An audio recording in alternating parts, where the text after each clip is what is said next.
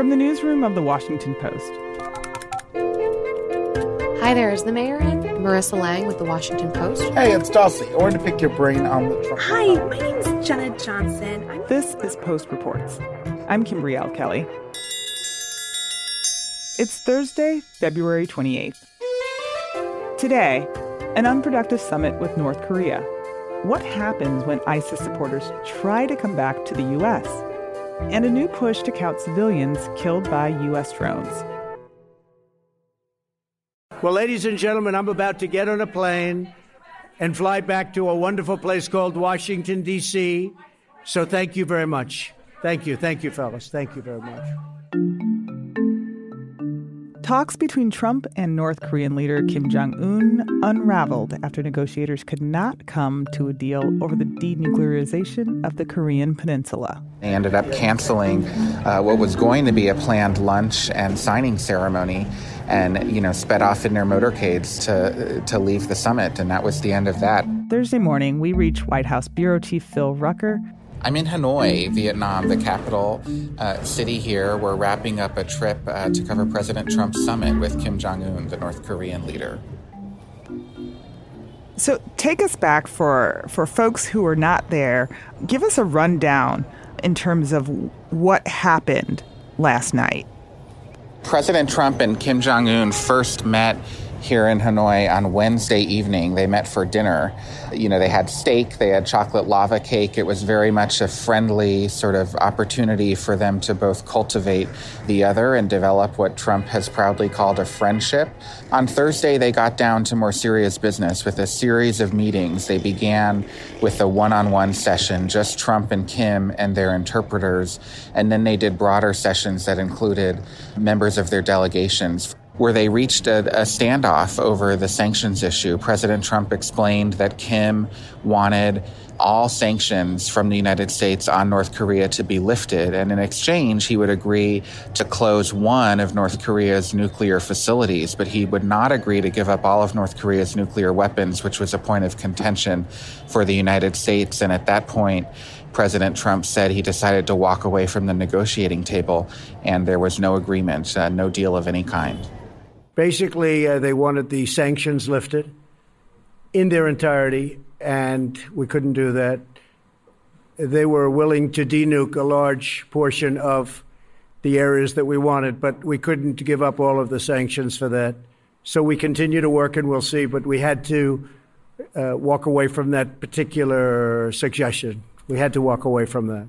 So, in your estimation, what was the main sticking point for the disagreement? The main sticking point was simply the sanctions issue. This has been the top priority for North Korea for a while now. It's important to Kim Jong un to try to create more economic opportunity at uh, something of a renaissance in his country, and he has seen the American sanctions in North Korea as a as a real obstacle for him for the development of his country, and so he's been pushing uh, President Trump in their conversations to release U.S. sanctions. For the United States, of course, the sanctions has been a source of leverage and has been something uh, that Trump can use as a negotiating tool to try to get North Korea to abandon their nuclear weapons. And you know, both leaders came into the summit here in Hanoi thinking that they could find some sort of agreement, but it, it, appeared that Kim was demanding much more than Trump was willing to offer in terms of alleviating those sanctions and was not willing to meet the U.S. demands or requests, rather, for North Korea to abandon their nuclear program.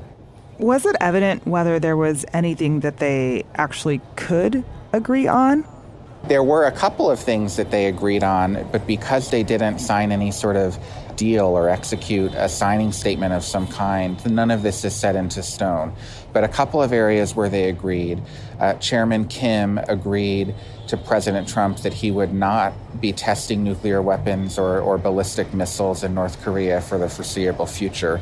Remember, when Trump took office two years ago, North Korea was sending missiles over Japan. They were doing these rocket launches and nuclear weapons tests that were really alarming in Asia and certainly got President Trump's attention to the point where he nicknamed Kim Jong un Little Rocket Man. That all subsided once Trump and Kim started talking with each other and developing this relationship. And, and Kim gave Trump his word that he would not be resuming those tests. Another thing that they agreed on actually has to do with human rights. President Trump said that he questioned Kim Jong un over the death of Otto Warmbier. This is the University of Virginia student who was arrested for allegedly trying to steal a poster and ended up having a brutal sentence in a North Korean prison. He was in a coma. He was sent back to the United States, but very soon thereafter he died. And, you know, a lot of people believe he died because of the harsh, brutal treatment that he received in the North Korean prisons. Trump asked Kim Jong un if he knew about that, and Kim Jong un said no. and, and Trump actually said to the reporters that he took Kim at his word, and he thinks that the prisons in North Korea must be very rough, but it's unreasonable to expect that the chairman of the country would know about the treatment of Otto Warmbier. Uh, of course, that just does not seem to add up to a lot of human rights activists. This is a dictatorship, a totalitarian state. It's the kind of place where Kim Jong un certainly knows about a high profile American prisoner. Now, obviously, as all of this was unfolding over there in Vietnam, there was a lot going on back here in the States as Michael Cohen testified before the House Oversight Committee. Did the president make any comments at all about the Cohen hearing? He did. He uh, predictably was asked a question by one of the American journalists here. He said, Look, he thinks it was irresponsible and inappropriate for the House Democrats to hold that hearing at the same time that he was conducting diplomacy at an international summit in Vietnam. He was bothered by that. He actually called it a fake hearing. I tried to watch as much as I could. I wasn't able to watch too much because I've been a little bit busy. But I think having a fake hearing like that and having it in the middle of this very important summit is really a terrible thing. They could have made it two days later or next week, and it would have been even better. They would have had more time. But having it during this very important summit is sort of incredible. And he lied a lot, but it was very interesting because he didn't lie about one thing. He said no collusion with the Russian hoax. Uh, and, and he said that Michael Cohen mostly lied, although he said there was one instance where he doesn't think Michael Cohen was lying, which was in Cohen's uh, assertion that he, he knew of no collusion between Trump and, and Russian agents in the 2016 election. So Trump seeming there to want to have it both ways. Is how the summit ended abruptly seen as a failure for President Trump? You know, it, it, depends on who's evaluating President Trump. It will be seen as a failure insofar as he billed himself as the ultimate deal maker. He flew 20 hours to get to Vietnam to meet with Kim Jong un. He had everything on the line, and he's going back home empty handed with no deal, no agreement, no accord, no concession of any kind. Uh, that is a diplomatic failure. That being said, it could have been worse in the eyes of a lot of Trump critics. He did not create an international incident. He did not sign anything or agree to anything with Kim Jong un that could be detrimental to the United States. And that is something that uh, Trump's critics, but also some in his own administration, feared he might have been compelled to do simply to generate a headline for a deal. Instead, he walked away from the negotiating table. Uh, you know, he does not have the denuclearization historic deal that he thought he might be able to get here, and he thought he might have an, an easy, big victory here in Hanoi, and he, he simply does not have that. Phil Rucker is the White House bureau chief for The Post. Following negotiations, both Trump and Secretary of State Mike Pompeo left open the question as to whether talks would resume. I wish we could have gotten a little bit further. Um, but I'm, I'm very um, optimistic that the progress that we made, both in the run up to this summit, as well as the progress that the two leaders made over these past two days, put us in position to get a, a really good outcome. But in a rare press conference, North Korea signaled a different tone and said through a translator that negotiators had sought for the U.S. to remove only partial sanctions. And in exchange, we will permanently and completely dismantle all the nuclear material production facilities in the Yongbyon area, including plutonium and uranium, in the presence of U.S. experts and by the joint work of technicians from both countries.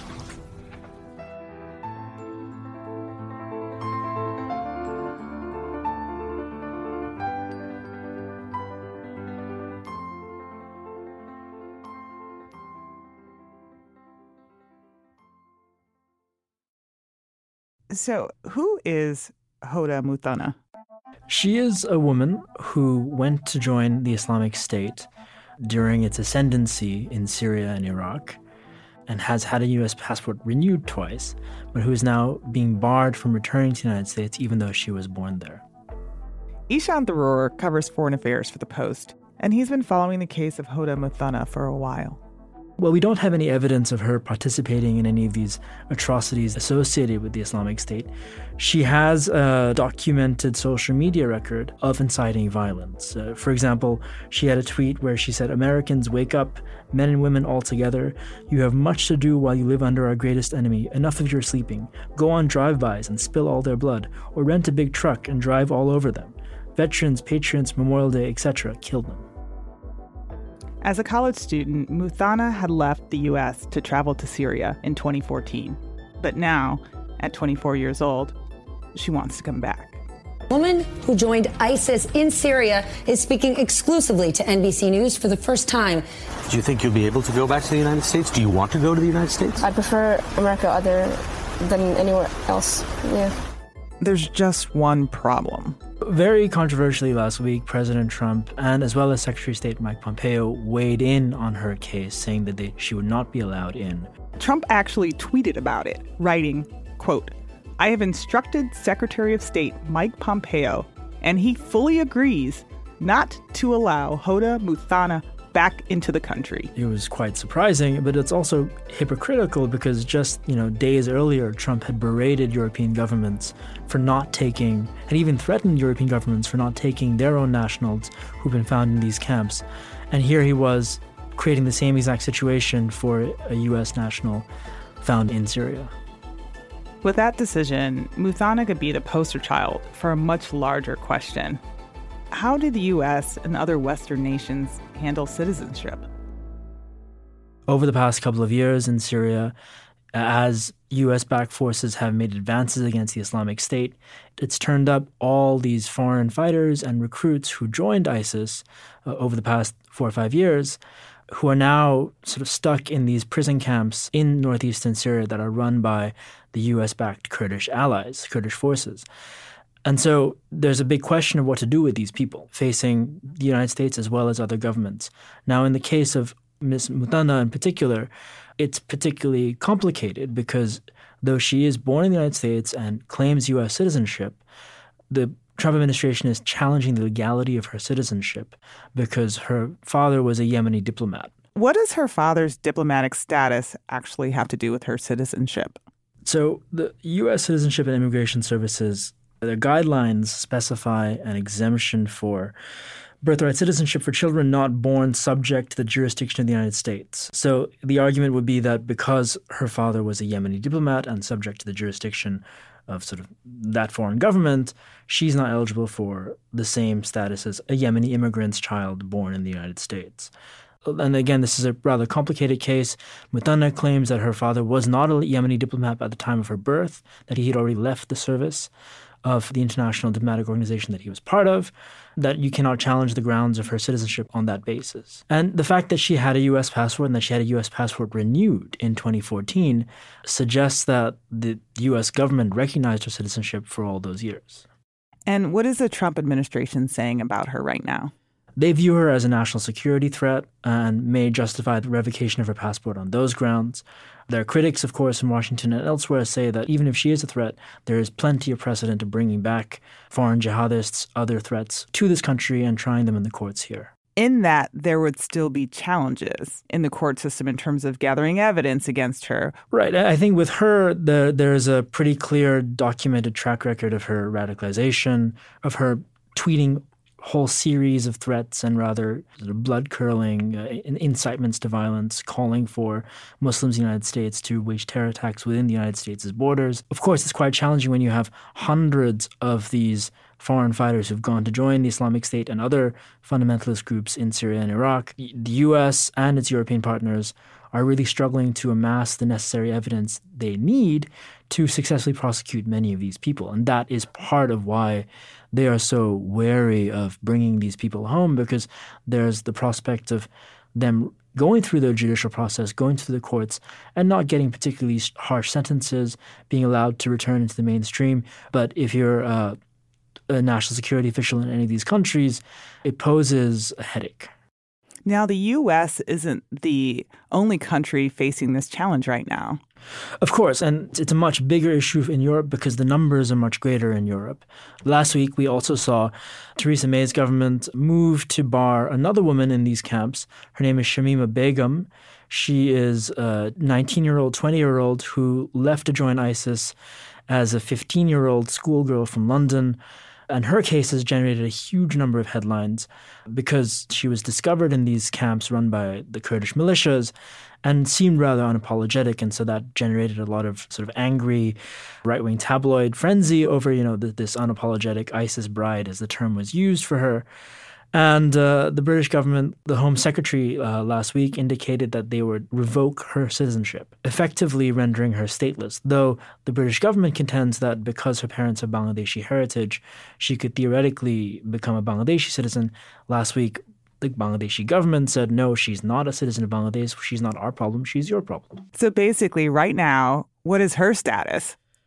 It's a complicated status because they're obviously challenging this, and uh, but but there's a chance that the British government would render her effectively stateless, which is you know something that governments aren't supposed to do uh, in this day and age. And of course, this is something that the British government has done in over the past decade. It has revoked citizenship of foreign fighters who went from the UK to fight, join various militant outfits in the Middle East and Afghanistan. And so, so this is there is a precedent for this in the in, in the UK that doesn't exist in the United States. So, what are some of the other complications? Well, beyond uh, these recruits who went over to join the Islamic State, now you have a whole other problem of the children that were born in the Islamic State. Um, both Muthana and Shamima Begum gave birth to uh, babies recently, and and the, their status is also now in question. To what country do they belong if their parents aren't allowed to have citizenship in the countries where they were born? What are lawmakers, both in the U.S. and in the UK and other countries abroad, um, what are their challenges to this? Well, it's it's becoming an incredibly loaded political debate, and it's, it's fanning all the flames of nativism that you think you would imagine you'd hear when you have the prospect of these kinds of radicals coming home. And, and yes, I think here in the U.S. as well, it's it, it reflects Trump's broader kind of approach toward refashioning what American citizenship ought to be.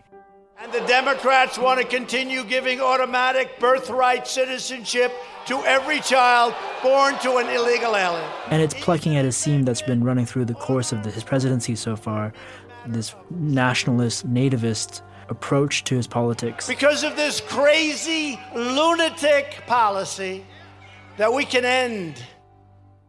So even if she does return and faces the justice system, we have people who have been convicted of heinous crimes, murders, you know, assaults, and still their citizenship is not revoked. So, how is this case different? That's an incredibly important question. And this is something that's being argued in Europe as well that, look, you have rapists, you have mass murderers, you have serial killers, you have people involved in really heinous crimes who nevertheless don't lose their citizenship even after they're found guilty for these crimes. Uh, and and and the decision to selectively target these individuals uh, is both inconsistent with the laws of the land and also betrays a certain kind of nationalist ideological streak. Muthana is a Yemeni. She's somebody who whose you know other Yemeni citizens are are subject to the travel ban now from the United States. Um, but you know, in the same camp as her is a, is a dual Canadian American national woman, uh, a Mennonite who converted to Islam and there's no discussion as of now of you know revoking her American citizenship. Uh, you have another you know white British convert to Islam who uh, Jack Letts, who was found in these camps as well, and and there's been no discussion of, of revoking his British passport as of yet. So there's been this clear, somewhat racial uh, delineation of you know this this creation of a certain kind of hierarchy of citizenship in the process of these governments targeting these people. So, for most people, I imagine, who are born here in this country, you never have to think about your citizenship and it being taken away. What are we supposed to think about all this? Well, and I think this is something that really we are thinking about now because of the various actions of the Trump administration as well as the rhetoric coming from certain corners of the White House uh, that, that, you know, for citizenship, there is a fundamental fragility to it. And Americans don't grow up thinking that. But as someone not born in the United States, uh, there's not a day that goes by where I am not in some way fundamentally aware of how a distant bureaucracy or government controls my status and my right to be here and my right to live here. And uh, and if and if this kind of incredibly rare and extreme case of a ISIS bride, as the term goes, uh, you know, fighting for her rights in Syria, uh, attracts attention to the bigger picture of how so many people around the world, some people who've come to the United States, really are aware of the fragility of their of their rights, and many Americans are not. I think that's at least an interesting development.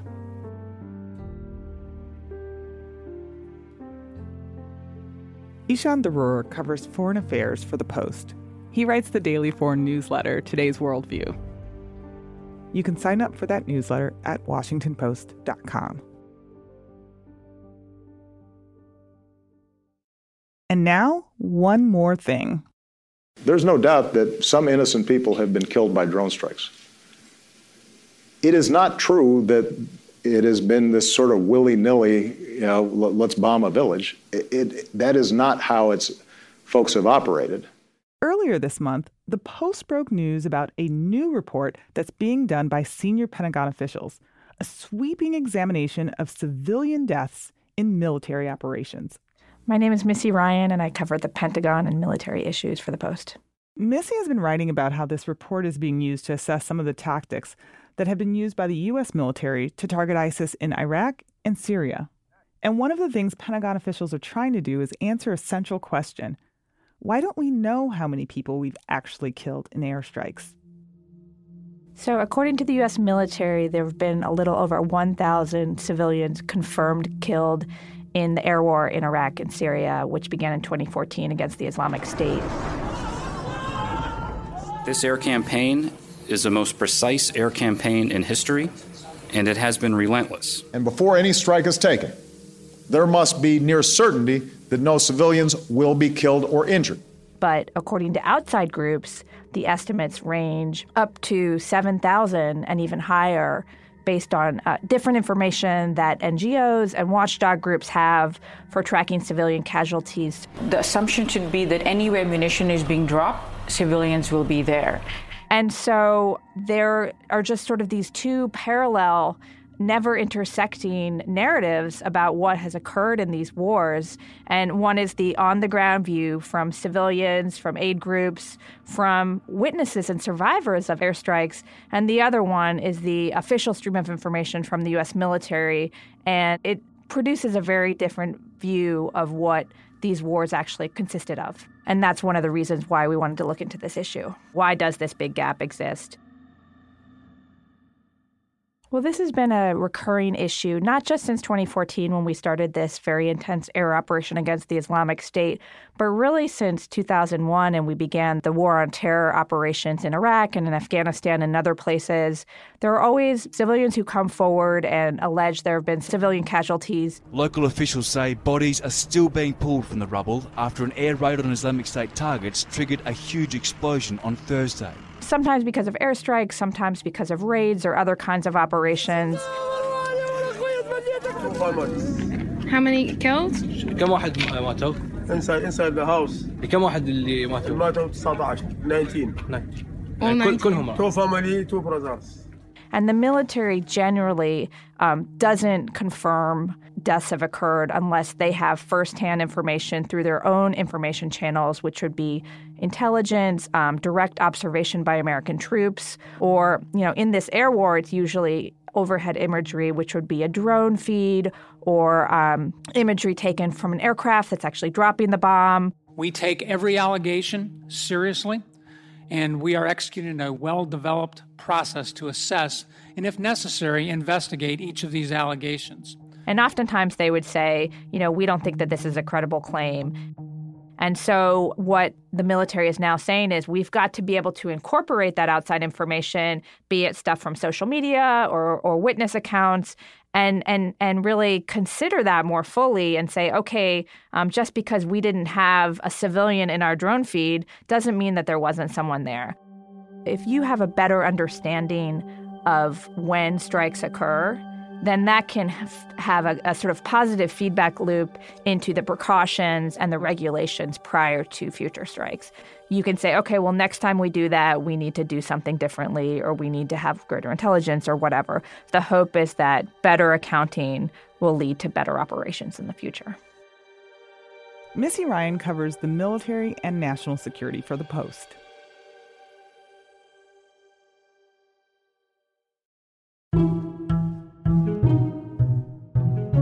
That's it for today's show. You can learn more about the stories in this episode at postreports.com. I'm Kimberly. Kelly. We'll be back tomorrow with more stories from the Washington Post.